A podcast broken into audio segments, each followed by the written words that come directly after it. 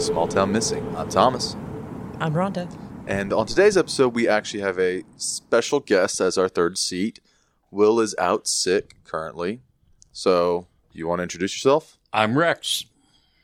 Yeah, you got all three of us here today mother, father, and son. This is going to be an interesting episode. And I think Rex passed COVID along to Will. Just saying. He deserves it. Okay, hold up, hold up, hold up. we, the three of us, got over COVID weeks ago. Weeks I ago. I don't think he did. His seemed to linger much and, longer. and Will had been around multiple times before then to suddenly have Still symptoms. saying. It's been over a week because wasn't he out last week? Who? Will didn't come over last week. I thought, oh, you're right. He I did. don't think he did. he didn't. Um, well, maybe I'm blaming, blaming the wrong person. You might be, but it's still Will fun. Will is such a personality; he will be missed. Yes, yes, yeah. he will be missed. But all right, you ready to start this episode? Yes, I am. All right, get into it. Okay. Uh, today's episode is a is Beverly Rose Potts, and this is a well known case from Cleveland, Ohio. It's an old case, but has had some recent activity on it. And uh, Cleveland, Ohio, I know I'm getting away from our prim- premise of small towns, but I thought this was interesting, so I, I just thought I would run with it. So everybody, just bear with me. Then run with it. Yeah, most of my information for this episode comes from Pro- uh, Charley Project. Okay. So Beverly was 10 years old when she went missing from Cleveland, Ohio, August 24th, 1951. She had been given permission to attend a Showagon performance that evening at Halloran Park. Now, according to Cleveland.com, Beverly lived at 11304 Linnet Avenue, which is about a block from the park. And from what I found on clevelandohio.gov, Showagon is um, Cleveland's performing arts troupe made up of young people ages 8 to 17, and it actually still continues today. They put on shows um, every summer. So Beverly and friend Patsy Swing attended the show that evening, arriving at Halloran Park around 8 p.m. Betsy wasn't allowed to stay out after dark and left Halloran Park about 8:40. Patsy last saw Beverly watching the show. She was standing in front of a, and this is quote, small plump woman who had her hand on Beverly's shoulder. Now, Beverly had been given permission to remain until the show ended. The last confirmed sighting of Beverly was from a 13 year old boy. He saw a girl he thought was Beverly walking across the park in direction of her home about 9:30 that evening. Uh, when Beverly didn't return home when expected, her parents searched for her, but they found nothing. So they immediately reported her to the police, and that was about 10:30 that night. So, uh, and Beverly had a happy home life. She did well in school. She was going to start fifth grade that fall at Louis Agassiz Elementary School. Her, so her case was not considered a runaway. Nothing suspicious there as far you know she could have taken off or anything like that. And again, she was only 10 years old. Yeah. According to Cleveland.com, thousands joined in the search for Beverly. Hundreds of city workers were reassigned to assist in the search. An average of 1,500 tips came in each day. And dozens, Whoa. yeah, you do look surprised, and dozens of suspects were interviewed. Uh, for two months after Potts disappeared, a man contacted the family and asked for $25,000 for Beverly's return. Hmm. Now, it turns out he had nothing to do with the disappearance. It was just all about extortion. Yeah. Another man claimed he had a hit and run accident invo- involving Beverly. I guess he just tossed the body aside, is what his claim was, Yeah. but that proved to um, also proved to be false. yeah.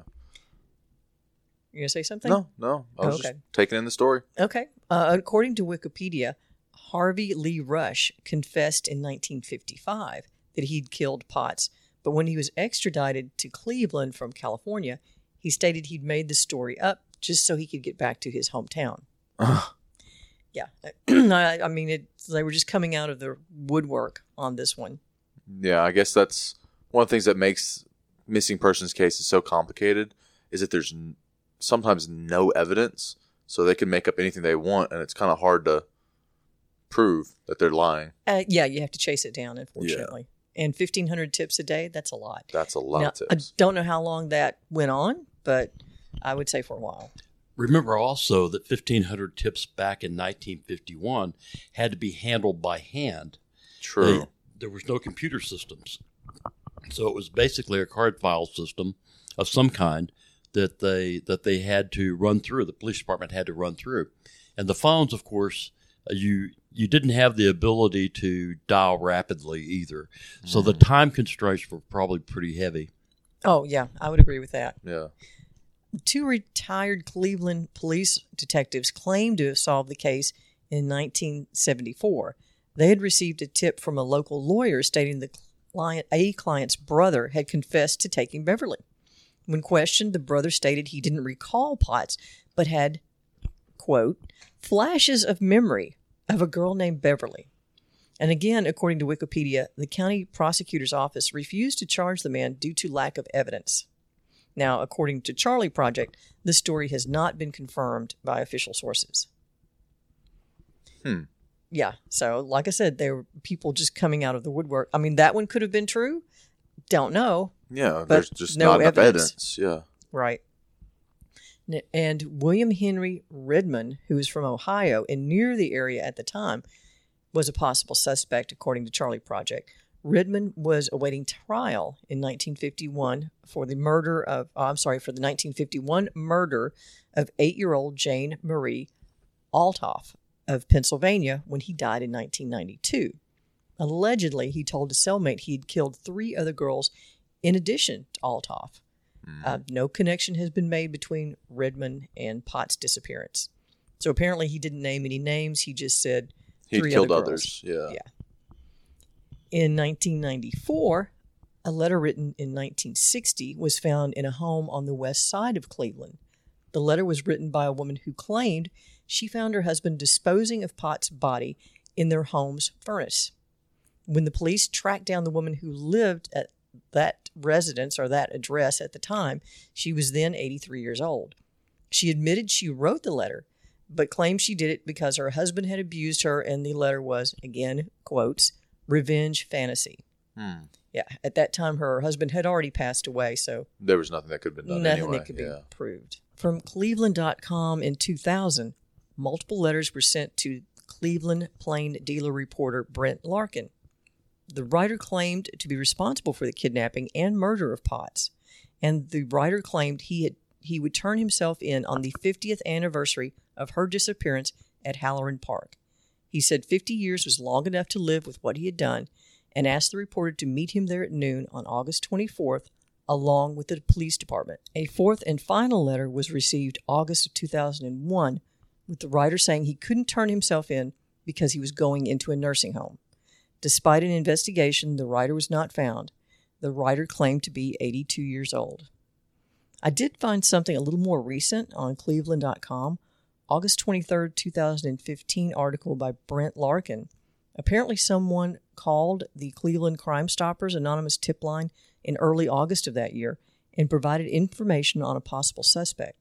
Again, according to Cleveland.com, the information was investigated and proved accurate. Police would like that person to call in again with more information, leave more information on Crime Stoppers, uh, identity protected website 25crime.com, contact the Cleveland Police Department Homicide Unit, the Cuyahoga County Sheriff's Office, or the Cleveland FBI, any of those. At the time of this article, the Crime Stoppers reward was upped from the standard 2500 to 15000 Now, I haven't found anything more recent than that 2015 article. Um, authorities believe Beverly was taken by someone she knew and trusted. Now, according to Wikipedia, witnesses say a girl resembling resembling Beverly was found talking to two men in a black 1937 Dodge Coupe on West 117th Street that night, and that's like a block from her home, between her between the park and her home. But according to Charley Project, Potts was very shy and had been warned warned not to talk to strangers. So unless she knew these men, which maybe she did, Huh. That's kind of that'd make more sense than just randomly being picked up by some stranger and not throwing a fuss. Well, you know, I think about that. It's like, okay, so she was there. Obviously, there were other people there at this park while this was going on. And when it broke up, people would have been walking to their homes or to their cars. And if someone had snatched a little girl, Yeah. you would think someone would have noticed it. Yeah, somebody would have seen something. Yeah. Yeah. What whatever happened to the plump, short woman with her hand on Beverly's shoulder? Now, I didn't see anything further on that. And I'm just wondering, you know, could it have been maybe, see, this group, the Showagon was made up of eight to 17 year olds. And maybe that was a mother of one of the performers, and maybe Beverly knew her. That's just my thought. Still odd though. I mean, that, all these cases are a bit odd to me. Uh, well, it's odd to me the number of, of tips, I guess, we've I've put in this article, and I'm sure there were quite a few more Well, you got people saying, you know, I did it.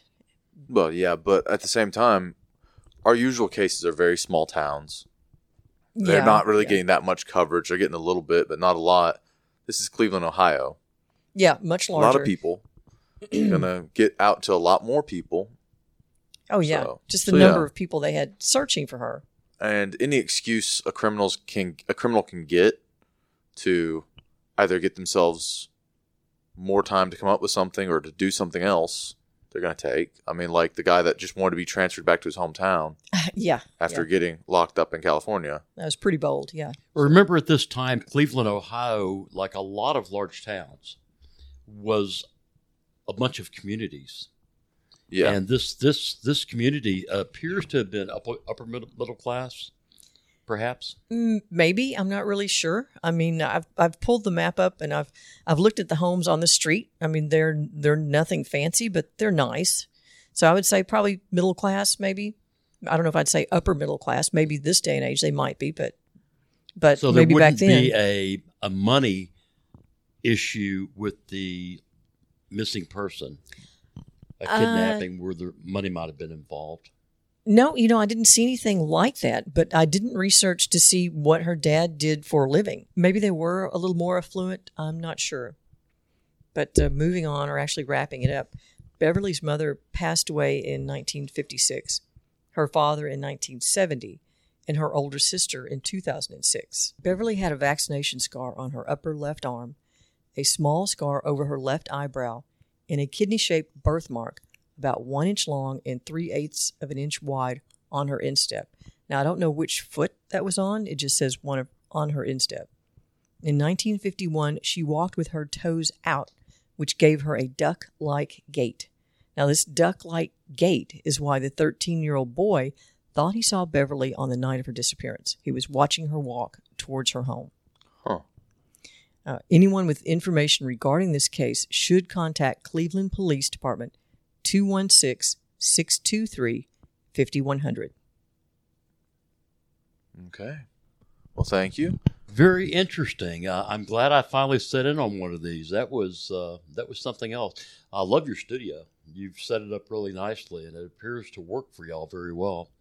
Yeah. Aside from that flickering light behind you, that well, we like don't a have ghost. video, so I don't Yeah. think it matters. Uh, yeah, but it's still distracting to us, and it'll just flash and flash, and then suddenly get real bright, and then turn off again. That was a very interesting case. 1951, a 10 year old girl mis- disappearing after a neighborhood Showagon. show Yeah, a performance, show a summer wagon is. performance. Yeah. uh, with, with young teenagers. Uh, Well, y- younger than that, 8 to 17. okay. Yeah. Okay. So Uh, basically, she was in a crowd of families and got abducted. Yeah, nobody saw anything. uh, yeah, well, one of those things where you just don't stand out. Yeah. and no one expects it. Nobody, and also uh, you, you didn't video everything like we do today. So the information the police officers had to go with, I would be real curious to see how law enforcement handles things now as opposed to how they handled them then, um, administratively. Yeah. That would be something interesting to see. It would be. Well, thank you very much for letting me sit in. Uh, thank Will. Uh, I miss him. Wish he was here and hope he gets well. All right, sounds good. Until next week. All right. See y'all later.